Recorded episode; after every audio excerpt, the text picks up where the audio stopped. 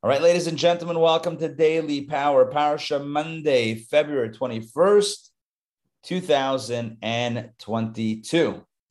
All right, my friends, this is a very special event. A well, not event. This is a very special day and conversation because, like we always have on Mondays, we begin a brand brand new Torah portion, brand new parsha. This week's parsha is Vayakel, and there is so much to talk about. All right, I am getting my screen ready. Here, what's going on here? Ah, Vayakel. So, just to give you a little quick background, I know we all know this, but just to kind of get a rolling start, the last, well, mm, the last few Torah portions, the last three Torah portions, were primarily the conversation between God and Moses about what God wants us to build. God tells Moses, I want a Mishkan, I want a Mikdash, I want a temple, I want a sanctuary, I want a portable structure. This is what it should look like. This is what it should be built from. These are the materials. These are the people who should serve there. This is what they should wear. You get all the details, all the details, the nuts and bolts down to the very last socket and the very last peg and the very last hook of the curtains. Everything is specified, everything is spelled out. But that was all between Mo- God and Moses. God told Moses the entire plan. Well, this week's Torah portion, Moses gathers the people, and Moses relates what God has told him to the people because the people are going to have to make this into a reality. So let's read this inside. There's so much beauty, so much beauty in this um, retelling of Moses to the people, which you'll see. All right, Torah portion is called Vayakel. Vayakel means and he gathered, or and he yeah, and he gathered, um, or he called them to assemble. The way it's translated here, interesting translation. All right, let's jump in. Exodus chapter thirty-five, verse number one. Moses called the, the whole community of the children of Israel to assemble. Vayakel means, and he assembled or he gathered them together.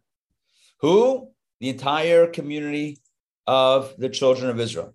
And he said to them, These are the things that the Lord commanded to make. In other words, this is the Mishkan. This is the project, the big, huge tabernacle project. What's interesting and what's absolutely compelling is that before he tells them about the Mishkan, he gives a preamble.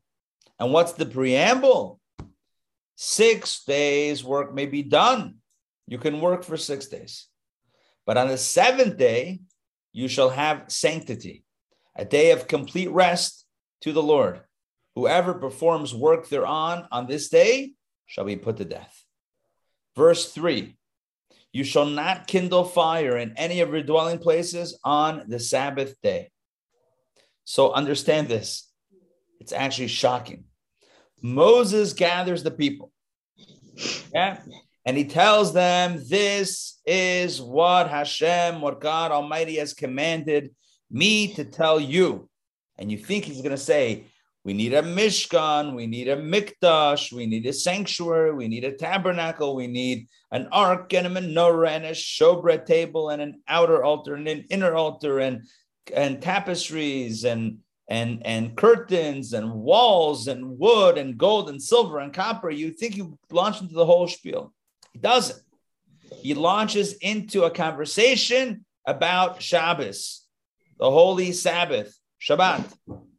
And the obvious question is, why Shabbat? Why Shabbat? Why here?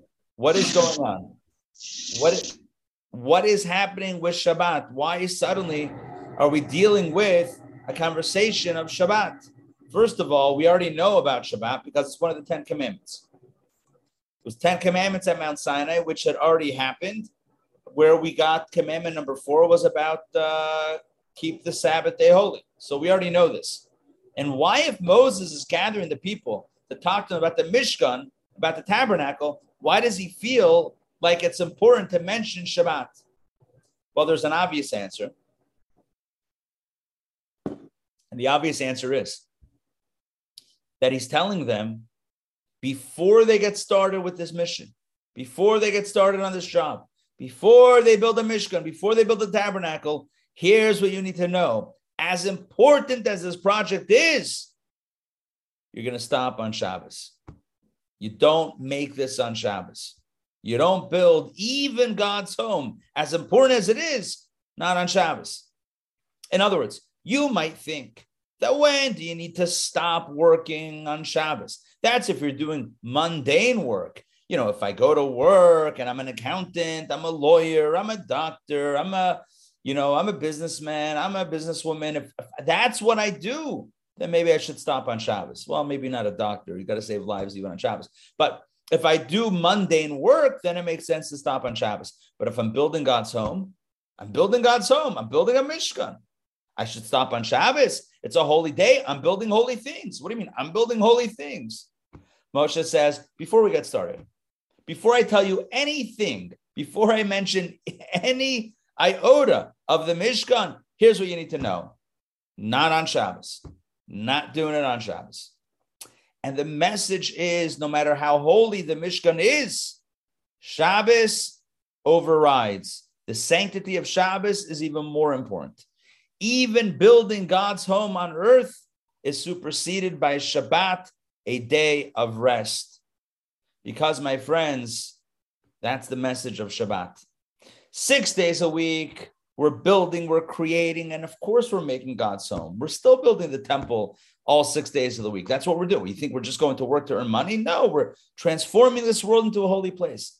But on Shabbat, we don't transform. On Shabbat, we uncover the beauty that's already there. So, six days a week, we build, we create, we manufacture, we superimpose holiness on the landscape of our mundane environment. And on Shabbat, we don't superimpose. We allow the beauty, the inner beauty, to blossom, to come out. We're open to seeing the inherent beauty of the world and not have the need or feel the need to impose beauty upon the world. I hope that makes sense. We're not manufacturing holiness, we're allowing the holiness, the inner holiness, to come out. So, thus, God, Moses says to the people, before I tell you any details about what we're going to build, you need to know that you're not going to do it on Shabbat. It's a very important lesson in life. This is true with building a Mishkan, let alone with the work that we do on a regular basis. If the Jews in the desert were able to stop or we're, we're obligated to stop building a home for God, building a temple on Shabbat, certainly you and I can take a break from emails and phone calls and deadlines and, and clients for 24 hours. It's, it definitely can be done. All right, back inside. I hope that made sense. Back inside, let's continue with the Torah portion. Um, and Moses spoke to the entire, by the way, I should mention the one example of work that's brought here is about kindling fire. There are 39 categories of work that are prohibited on Shabbat, 39 general categories. They're known as the Lamites Avot Melachot, 39 major categories of work, of labor, forbidden labor on Shabbat. Each of these 39 categories includes many subcategories and sub subcategories, etc. So there's a lot of things that are included in these other categories. One of the 39 is kindling fire, which is which happens to be the only one that the Torah specifies right here, that Moses specifies to the people. Why fire? There's a lot of Talmudic and rabbinic discussion about why fire was pulled out from all the 39, why it was mentioned exclusively. It's kind of put out there on a pedestal. Suddenly, like, don't do fire. What about other things? What about uh, um, plowing and planting and winnowing and sifting and sorting and and um, writing and and tying and all that stuff. All these other things are also prohibited. Why why just kindling fire? Good, fine. So there's a lot of uh, there's a lot of rabbinic conversation about it, but there's also some mystical conversation about it. And again, the idea here is kindling fire implies that you're trying to kindle a fire, trying to get something started. On Shabbos, the fire is already set. You don't need to kindle a fire. Going back to the way I explained it before. Kindling fire means you're creating, you're creating inspiration in a spiritual sense. You're lighting the fire. You know, when people say light the fire under, you know, got, got to light the fire under him. That means like got to inspire him. Shabbos, the world is already on fire. The world is already inspired. The world is elevated. The world is uplifted. It's called Aliyat Olamot. The worlds are uplifted. Malchut, the energy of cre- the divine energy of creation, ascends back up to its source. The world is on fire. No need to kindle your fire. On a practical note, if you do want a fire on on Shabbat, make sure you light it or you have it on from before Shabbat, whether it's an actual fire, or and be careful obviously with that, or whether it is a light or anything else that is electronic. Make sure it's on from before Shabbat. That's just a public service announcement.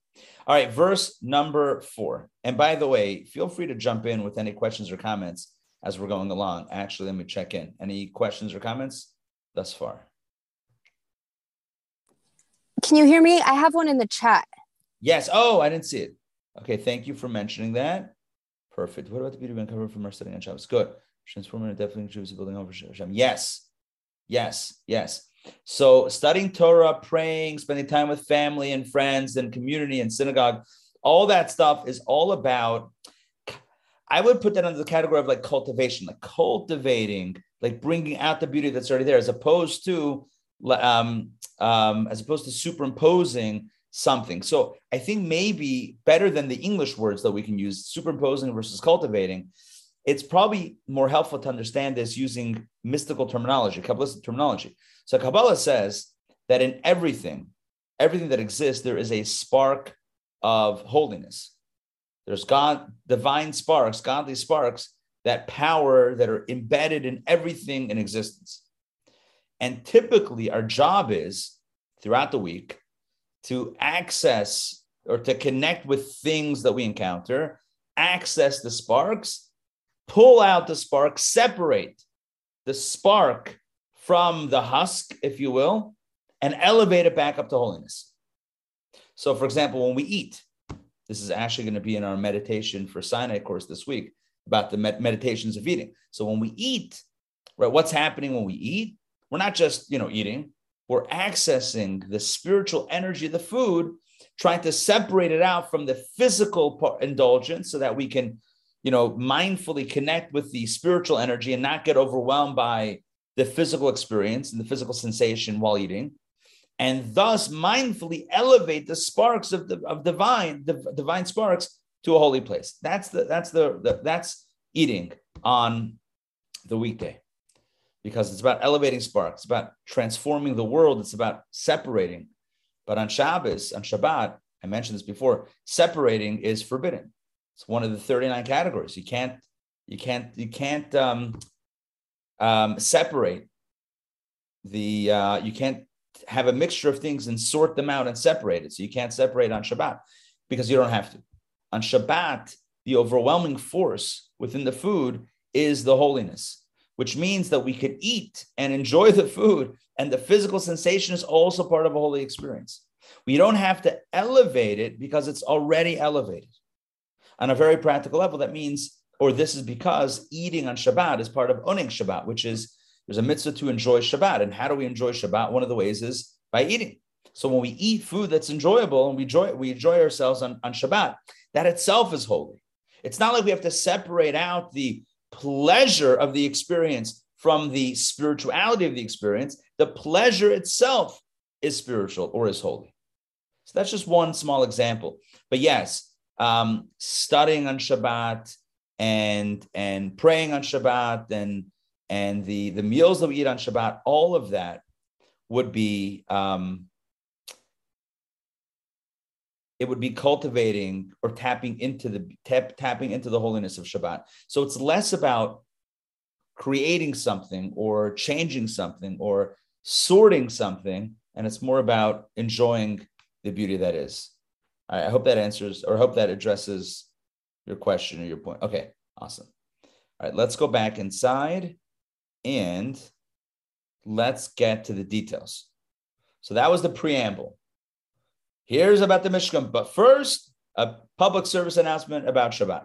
Next, and Moses spoke to the entire community of the children of Israel, saying, All right, this is the second, second round. Here we go. This is the word that the Lord has commanded to say.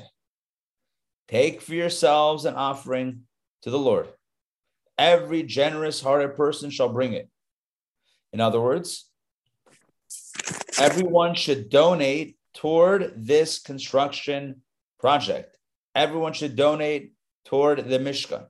And every generous hearted person shall bring it, namely the Lord's offering, consisting of gold, silver, and copper, and blue, purple, and crimson wool, and linen and goat hair, and ram skins dyed red, tachash skins, and acacia wood. Let's continue. And oil for lighting, and spices for the anointing oil, and for the incense, and shoham stones, and filling stones, stones for the ephod and for the choshen. These are the items that need to be donated, that need to be collected. This is now, this is not God telling Moses, this is Moses telling the people that everyone who wishes to give, this is this is the list of items that need to be donated. And by the way, by now, because we've been studying together the last few weeks, we know what all this went for. The gold menorah, the altar cover, right? The altar, the uh, not the uh, not the altar, um, yeah, the inner altar and the and the ark. So many things were made with gold. That's some of them. Silver, sockets, and some of the pegs. Copper, the outer altar was copper, and the mirrors, uh, sorry, and the um, the wash basin was also copper. And the what else was copper? Yeah, a few things were copper. The blue, pur- purple, and crimson wool, well, that was for the garments. Linen and goat hair also for what was that for? That was for the, the tapestries and the curtains. Ram skins dyed, dyed red, tachash skins, those were the coverings on top of the uh, Mishkan building. It was covered with, with curtains and then with animal skins. If you recall, there were multiple layers of, of coverings. Acacia wood, the walls of the Mishkan stood with acacia wood. Oil for lighting, you need oil for the menorah. Spices for the anointing oil to anoint all the vessels and the priests. And of course, you need spices for the incense that was burned in the inner altar. Shoham stones, that was for the high priest's uh, breastplate. Filling stones for the ephod, those were the two stones. Those are the two stones on the shoulders. And for the choshen. All right. So, in other words, what I'm just trying to point out is that here's the list. And what's cool is that after after studying the last few weeks together, we know exactly what all of these items were used for. Right? If we get the inventory of what was needed, we can assign it to the teams that need to work on various items. All right, you guys take this and make that. You know, we could be already uh, yeah, running the show here on some level. Let's continue. Verse 10. And every wise hearted person, again, that beautiful expression, chacham lev, chacham lev, wise hearted, not only smart, but emotionally attuned as well. And every heart, wise hearted person among you shall come and make everything that the Lord has commanded. Moses is telling the people, we need a few good men and women, more than a few. We need men and women who have this ability to, uh, to, to understand things and to feel things and to create this Mishkan. The Mishkan and, and what, what has to be made. So now we're going to get the list. We got the list of items that need to be donated. Now here's the list of things that need to be created. You ready? Here we go. The Mishkan. Mishkan, the tabernacle itself, its tent and its cover, its clasps and its planks, its bars, its pillars, and its sockets. Yeah, that's all the hardware. The ark and its poles. The ark goes inside the Mishkan, right? Mishkan building, the Holy of Holies. The ark and its poles, the ark cover, and the screening dividing curtain that separates between the Holy of Holies and the Holies. The table and its poles, and all its implements, the spoons, and the showbread, and the menorah for lighting, and its implements, like the scoops that they would clean out the menorah with, and its lamps, and the oil for the lighting, and the altar. This is the inner altar, the golden altar, for incense and its poles, and the anointing oil, and the incense and the screen of the entrance for the entrance of the Mishkan. So again, we have here all the stuff pertaining to the building itself. I don't mean the creating of, I mean the, the actual structure, the building structure of the Mishkan you have the inner altar and its poles and the oil and the incense and the screen that's the screen that's the doorway if you will that separates that that that that marks that heralds the entrance to that mishkan building well moving outside the building into the open courtyard area We have the outer altar, the altar for the burnt offering. Those are for the animal offerings. It's copper grating, its poles, and all its implements. And then, of course, right next door to that was the washstand and its base. And don't forget, we need the hangings of the courtyard. That remember there was like a linen uh, linen curtain divider fabric linen that went all around the perimeter. 150 feet by 75 feet right? Went all around the perimeter. The hangings of the courtyard its pillars. There were pillars that it, it hung on. And its sockets. And the screen of the gate of the courtyard that was the outer entrance of the courtyard and of course don't forget back to the building the pegs of the mishkan and the pegs of the courtyard and their ropes oh this reminds me i think we saw a picture a few weeks ago Remember, it looked like a tent.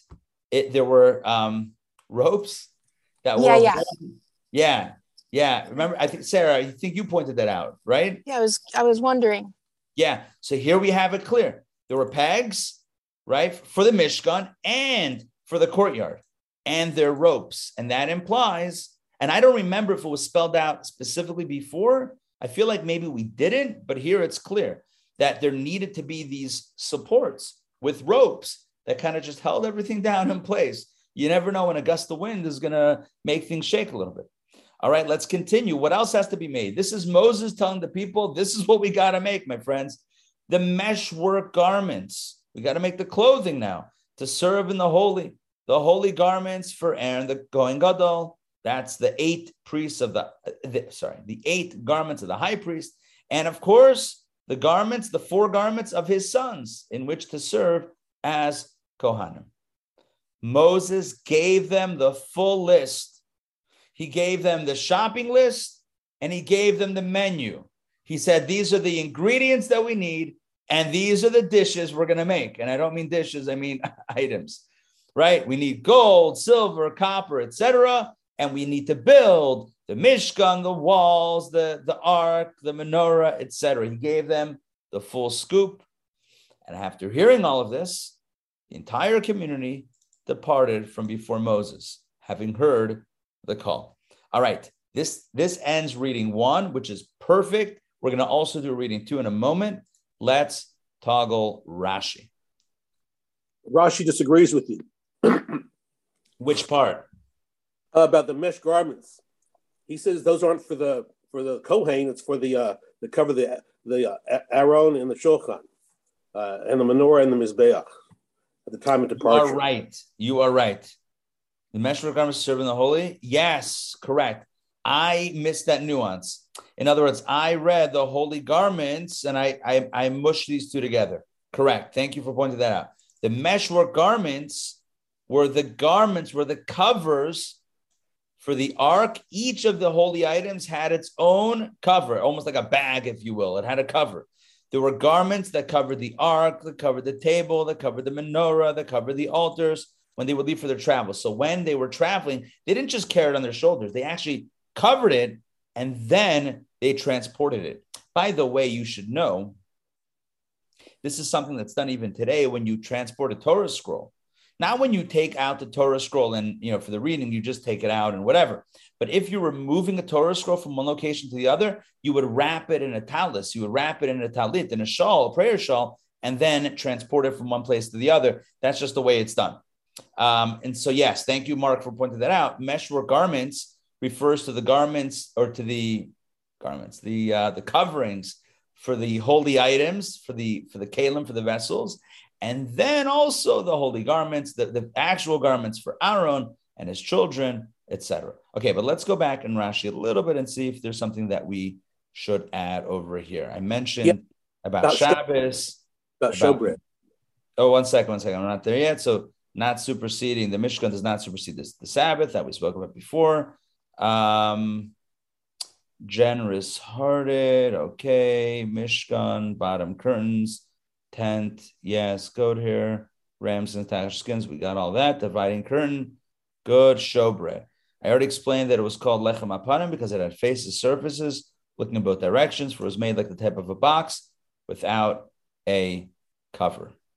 Okay, so there you go. The showbread was in like can, was was made or baked, there were molds. It was kind of like a like a uh, parentheses holder, and it was like open on various sides, and that's what was called showbread. Implements, tongs and scoops, lamps, okay, oil for lighting, yes. For some reason, my translation doesn't call it showbread. They call it the bread of surfaces. right? Because that's really what it means. Showbread uh, doesn't really mean much. Showbread, like, what does it mean? That it's for a show? It's like for people to look at. I mean, who's going to look at it? You had to be inside the holies to see it. The Kodesh, only Kohanim, only priests that were serving were allowed to step into that building. So the the the, the majority of the people wouldn't see it. So it's less showbread and more um, bread of multi-surface, multi-surface bread. Sometimes it's called as well. Why was it made? Um, Sorry, Why was it made that way? Torah says lechem apanim supposed to be made like that. I don't know. That was the that was the deal. Um, okay, screens and gates. Okay, we got it. Pegs. Oh, let's do pegs and ropes. We mentioned that before. Pegs. Rashi says clearly the pegs were used to drive into the ground and to tie the ends of the curtains with them into the ground so that the curtains would not move with the wind. There you go. This is the Rashi that specifies what these pegs were for. And the ropes, the ropes were used to tie the curtains. So you had the curtains with the ropes with the pegs. And yeah, who who knew? Jews know how to camp also. All right. Uh, reading number two. Reading number two. So, so far, let me just pause here for a moment. I know I keep on repeating this, but I just want to make sure we have clarity. So, in the last few weeks, God told Moses what needs to be done. We just read that Moses told the people what needs to be done. And by the way, although the Torah didn't just specify the dimensions, at some point, Moses gave all the details with the dimensions, with the materials, with the exact protocol about how to do it and what to do. He delivered that to the people. The Torah, though, doesn't necessarily mention all of those details again in Moses' transmission to the people. So he Moses told them what to what what to do, and the Torah gives, gives a general list of things, but certainly Moses gave them all the details. So now we're into reading number two, Exodus chapter five, verse twenty-one. So, in response to the call of Moses, every man whose heart uplifted him came, and everyone whose spirit inspired him, the generosity brought the offering of the Lord for the work of the tent of meeting, for all its service, and for the holy garments. So we had both volunteers to make stuff and volunteers to donate stuff. People were raising their hand to build, to create, to weave, to hammer, to manufacture, to cut, to shape, to all, all that stuff. People were, were on board to make the stuff, and people were on board to donate the various items, to donate the supplies. Both for the tent of meeting, that's the that's the building, for all its service, for the holy garments, etc. And here the, the Torah specifies, Torah clarifies who came. The man came with the women. It was both men and women. Every it wasn't just the men, it wasn't just the women. Men and women came. Every generous hearted person brought bracelets and earrings and rings and buckles. You can't not remember the golden calf from last week, right? When they when the men brought the jewelry and they made the golden calf. Okay. That was negative donations. That was donating to a negative cause. Now, tshuva, right? Coming full circle, repentance. Now we have this return. Now we have donations of jewelry, of gold for a good purpose. Every generous hearted person brought bracelets and earrings and rings and buckles, all kinds of golden objects, and every man who waved a waving of gold to the Lord. In other words, people brought gold. And every man with whom was found blue, purple, or crimson wool, linen, goat hair, ram skins dyed red, or tachash skins brought them tachash skins. Whoever happened to have tachash skins, you and I know that tachash was this miracle animal. According to some, this multicolored unicorn of uh, biblical times. The tachash was not your everyday beast, not your everyday animal, and yet the Torah seems to imply that everyone with whom was found, Tachashkins brought them. If you had Tachashkins lying around, bring them. Of course, here means probably they had to go and get the Tachashkins. Nonetheless, the point is that people responded to the call. And everyone who set aside an offering of, yes, Ray, hold on, don't forget to unmute. I just asked you to unmute. If you respond to that, you'll get it. Yes. So, um, was it, did, um, did we not determine that that was a unicorn, a multicolored unicorn, or no? According to one opinion, but there are many opinions about the Tachash. The one that I love is the multicolored unicorn because I'm. How do you not love that opinion? That's like the best opinion ever. Right. Imagine the Mishkan with this skin from a multicolored unicorn animal of, of, of, miraculous proportions. I mean, like that's that's it doesn't get any better than that. But right. there are other opinions. With all oh. with that being said, there's several. We had we read a Chabad.org um, web um, uh, article that had like maybe five or six different opinions, and some of them were a little bit more standard. Some said it was like a regular animal, but I prefer the uh, multicolor unicorn. Yes, me too. that's it. So that's what we that's what we go with at DPP. Um, yeah. Okay. So everyone who set aside an offering of silver or copper brought the offering to the Lord, and everyone with whom acacia wood was found for any work of the service brought it. People brought what they had. Some people had gold, silver, copper. Some people had the the, the animal skins or the animal hairs or the the various wool materials. Some people had the acacia wood. And every wise-hearted woman spun with her hands and they brought spun material, blue, purple, and crimson wool, and linen. Okay, the women, it seems, were um, are specifically mentioned here for the spinning of the wool and the linen. And all the women whose hearts uplifted them with wisdom spun the goat hair. Of course, as the Rebbe points out, in the Hebrew, it doesn't say hair. It says tavu as a izin. They spun the goats. According to our sages, what that means is that they actually created the wool whilst on top, while still connected to the goats. Are you with me on this? Oh dear. Can you imagine? Can you imagine? Rabbi, no. I put a Hebrew word in the chat. Could you please tell me what oh, that is? For sure, for sure, for sure. Give me a second.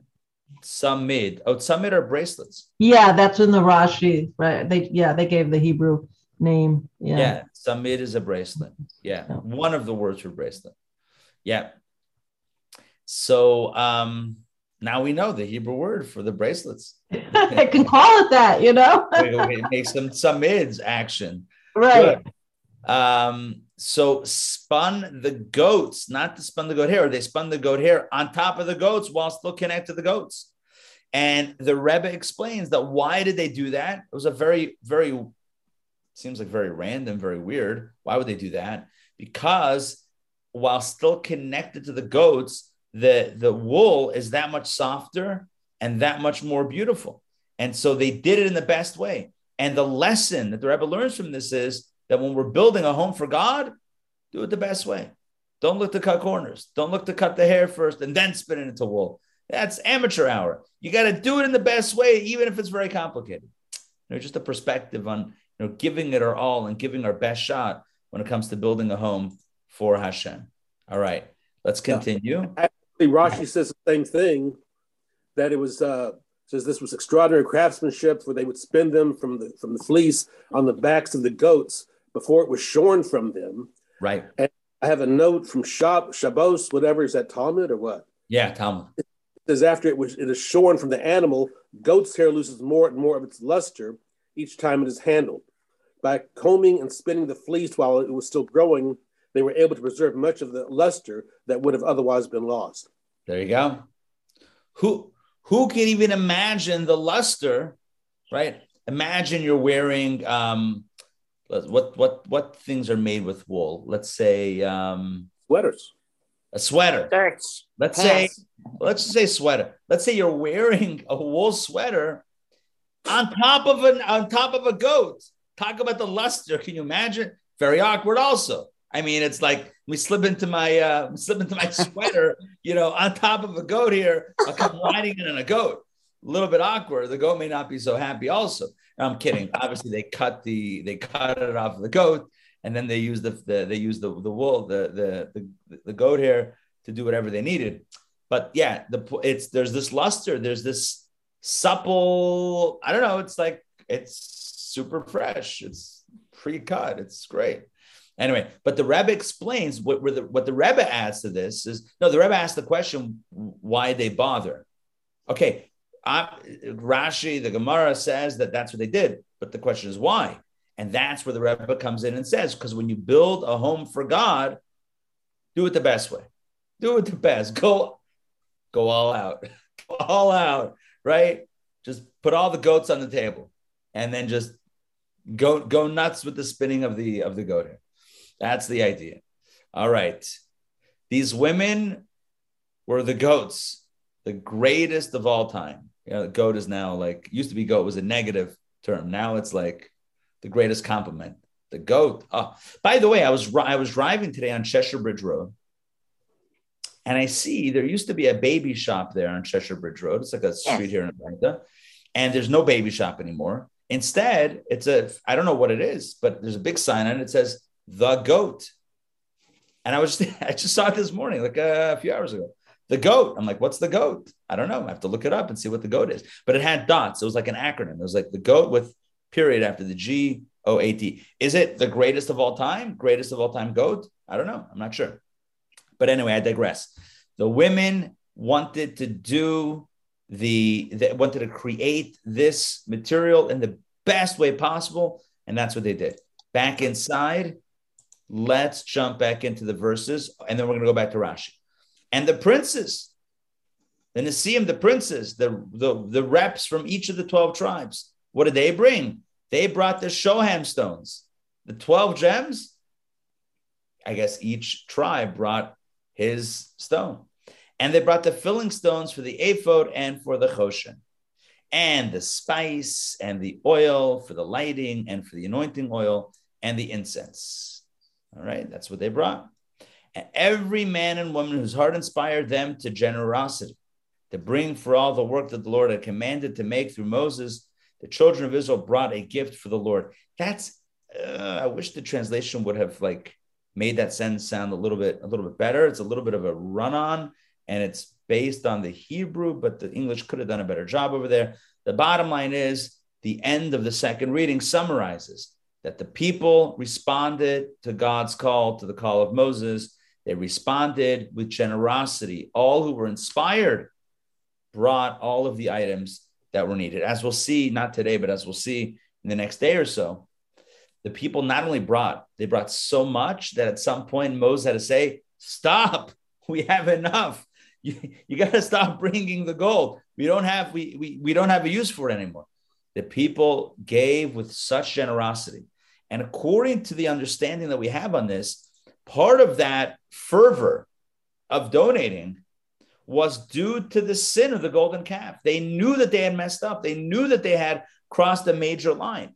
And to kind of, um, what's the word I'm looking for? Not recompense, to kind of when you compensate, to compensate sort of for the golden calf, they gave, gave, gave, gave, gave. This idea of tshuva, we mentioned this last night in our um, musical event, the idea of bouncing back from a negative place with an even greater energy to the positive place. The idea of tshuva is not just getting back to square one, but it's within a greater intensity. Because I was meandering in negativity, now I really want to reconnect.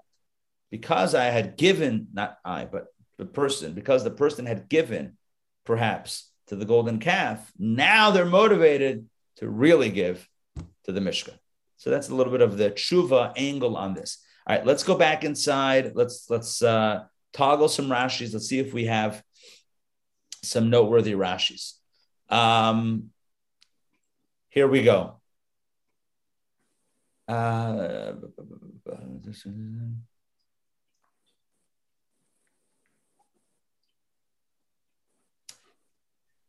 I, don't see it in Rashi, but I'll tell you another interesting idea. It says the men came with the women. You know, when somebody you say, like, oh, can I go with you? The word with implies secondary and primary. In other words, there's a primary, and then there's the one who's coming with the other. You with me on this? Yeah. Yeah. Like, I'm going to the concert. Do you want to come with me? That implies I'm already going. And Yeah. the question is if you're going to come with me. So there's a primary and then a secondary, or an old guard and new guard, almost, whatever. So here it says the men came with the women. In other words, the women were already donating. The men straggled along secondarily. Once again, we see that the women were always plugged in. They never went along with the golden calf. They never were part of the complaints. They they they donated generously to the Mishkan to what God really wanted, and the men came with the women. So that's just a, a, nuance that I think bears uh, mentioning. Um, bracelets, uh, bracelets, samid, as uh, Donna mentioned before. Buckles, okay. Here we go. Every man with whom was found blue wool or purple wool or crimson. Okay, we got that before. Spun the goat's hair. Rashi from Shabbat. This constituted a superior skill, for the women spun it on the backs of the goats. Good. Now the princes brought the stones. Look at this Rashi. Take a look. The princes brought. Um, Rabbi Nathan said, this is from the Midrash. By the way, in case you're wondering, let me just pause for a moment. What's the difference between the Midrash and the Talmud? Yeah, sometimes you bring it from the Midrash and from the Talmud. Is there a difference? Do I have a course for you? Woo. I'm working on a new course now with JLI. I mean, I'm one of the editors on it. I'm not. I'm not the writer. I'm one of the editors. It's called. Where's my copy?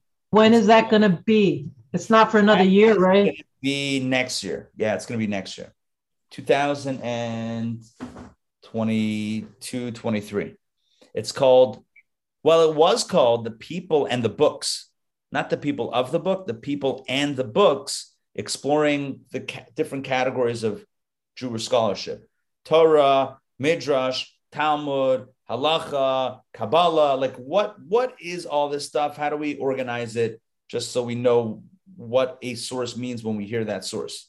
And plus, get a sample of each category of, of study. Um, but I saw in the latest draft, it was called The Books and the People, not the people and the books, the books and the people. So I don't know what's going on.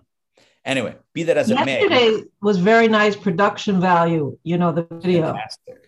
Yeah. They did a great job on that. I was, yeah, I was telling Leah afterwards, like, shoo, they really did a good job. So that's like the first offering in their new their new programming to not just have the the typical courses we do, but to have more interactive event type programming. They're trying to get into that space a little bit. Yeah. I mean, they picked a dandy time to to get into events. Bit of a challenging time right now, but it was it was nice. Yeah. Anyway, I, I yeah, I, I agree with you on the production. All right, back inside. Let's take a look at this Rashi. Look what Rashi says. Um, Rabbi Nathan said, "What prompted the princes, the Nisim, the, the leaders of the tribes, to donate for the dedication of the altar first before the rest of the Israelites, while in contrast, they did not donate first for the work of the Mishkan. Let me explain. Let me explain. What we're talking about right now is the work of the Mishkan. That's this is what we're talking about right now. The work of the Mishkan means building the Mishkan and the donation. And if you notice, the Torah tells us in this reading all of the stuff that people brought. They brought jewelry, they brought gold, silver, copper. They brought the, brought the skins, blah, blah, blah. And then at the end, it says, oh, and by the way, the princes brought the stones, which implies they came last. After everyone gave, they came last. So that, that so here they donated last. When it came to the, inaugur- the inauguration, the dedication of the altar, that's after, fast forward, maybe a year or several months, at least several months, to when they finish building the Mishkan, they finished building the tabernacle, and then they inaugurated and dedicated it. So then it says that the tribal leaders, these princes, donated first. They jumped on the opportunity. Here they, they jumped last, and there they jumped later on, they jumped first. So Rabbi Natan says they learned their lesson. This is what the princes said here in this case. Let the community donate what they will donate and whatever they are missing, whatever's left to be donated, we will complete. In other words, the, the, the, the, the leaders of the tribe said, we're going to let everybody else donate, the people, the peoples donate, and whatever's missing, we'll fill it in. Now, what happened? in reality, there was nothing missing. Since the community completed everything, as it says, and the work was sufficient, the princess says, Oh, what are we to do? We thought that there was going to be more gold, silver, copper to donate. They didn't realize that everyone's going to take care of the whole uh, the whole list. So they brought the shoham stones, etc. They got uh, they found something to donate after all the materials were donated. They're like, oh, okay, we can do the stones and the spices and the oil and whatever. Therefore, they brought donations. Therefore, fast forward a year or so, when the Mishkan was finally built, what they do? They brought donations first for the dedication of the altar. Since at first they were lazy, in this case, i.e., they did not immediately donate, a letter is missing from their name. And Vahanasiim is written instead of Vahanasiim. There's a, a yud missing between the aleph and the mem. That yud is missing. See, aleph mem over here. Aleph yud mem is the way it should be written. There's a letter missing, and that indicates that their lack of alacrity, what lack of alacrity? That's a good phrase. Was held against them. Okay, I hope. Let me just say it in my own words, and then I want to ask a question and give an answer. Rashi quotes from the Medrash, says that the Nisim, the princes, didn't behave nicely. Instead of donating to the Mishkan, they held back and they said, you know what? Let everyone go first and then we'll fill it in. And then they panicked. Oh, everything was donated until they found the stones and the this, the that. Not, not everything was donated, but they, they found what to donate. But this wasn't good behavior. And that's why there's a letter missing from their name. The question is that's what Rashi says, quoting the Medrash. Here's my question What's wrong with waiting? What's wrong? They, they wanted to let the people go first. They wanted to give the people a chance to participate in the building of the Mishkan. What's wrong with that? What the leadership should have taken should have taken um, control over the project and not let the people participate. It seems like they did a good thing, not a bad thing. Let the people give, and then we'll step in. What's wrong? You want the leadership, you know, grabbing everything first? Then then it leaves no room for the people. So what's wrong? The Rebbe explains, doesn't mean that they should have grabbed everything but they should have been the first in line. You know why? Because if it's important, if it's important, it's important for the leaders also. And if it's important for the leaders, the leaders should set the example of how important it is for the people. In other words, the role of a leader is not to step back and say, you guys do it. It's not real leadership. Leadership is this is important. I'm in line at the front of the line and follow my lead as well. Not to take, not to max out the donations and not leave anyone uh, with any with any space left. Obviously, not give room for everyone else, but to be the first one to donate an earring, a piece of jewelry, some gold, whatever it is, be the first to donate. That's the rule of that's the role of a leader. It, it's there's a I have so many examples in my head within leadership of the different roles. Like on the one hand, you want to like uh, give space to others. On the other hand, that's on the one hand. On the other hand, to be a leader means that you're you're setting setting a path. Setting a path means that you initiate. Anyway, there's a lot to talk about this, but that's the Rebbe's insight. They should have given first and demonstrated through their actions how precious is the mitzvah to donate to Hashem's building, to building a home for Hashem. All right, that takes us to the end of the second reading. Um, thank you for joining me today. A few um, takeaways. What are some practical takeaways? Um, see if we can recall. Number one, as important as all of our jobs are, including if our job is to literally build the Mishkan, Shabbos is Shabbos. We don't mess with Shabbos. We don't need to build on Shabbos. Don't need to create. Shabbos, it's all good. It's all good. Rabbi? Indulge Rabbi? in I'm sorry. Yes. Yes. No, go ahead. We're always building a home for God 24 7. We are. Building a home, right. We are. We are. But on Shabbos, we're not building, we're enjoying. right. We're not creating it, we're, we're basking in the beauty of the home that already is there.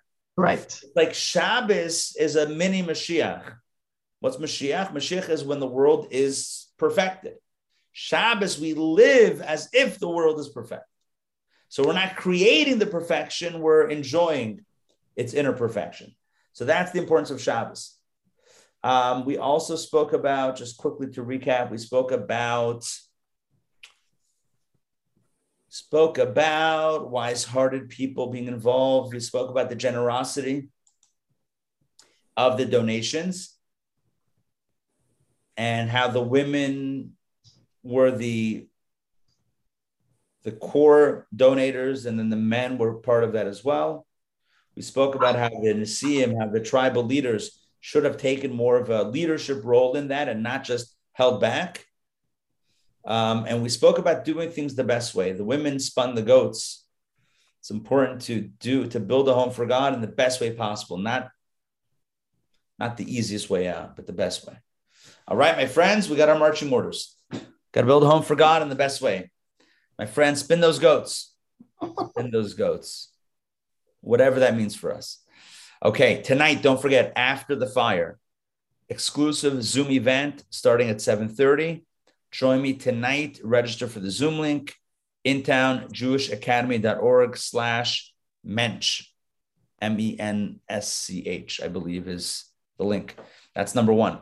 Number two, we have this week JLI Tuesday and Thursday, Torah studies Wednesday. What else do we have? Hold on, let me quickly pull up the website because I know we definitely have a lot of cool stuff coming up. We have we have book club this Sunday. We have some Purim classes coming up behind the mask and Purim boot camp. We have a new course starting up called You Be the Judge. It's not yet on the website, but take a look. It's going up soon. You Be the Judge. It's starting in a few at the weeks. end of the end of the meditation class. Exactly. Right after meditation, a week later, we're starting this new. It's series. like the showbread bread. No, you know, the table. No time off. Con- you know what I mean? There's no you slide one off and then right. slides on right Half away. ends, exactly. another begins. Exactly. We're and don't forget, it. yeah, I'm sorry, go ahead. No, you go ahead. Jump in. Sunday, Atlanta Jewish Life Festival.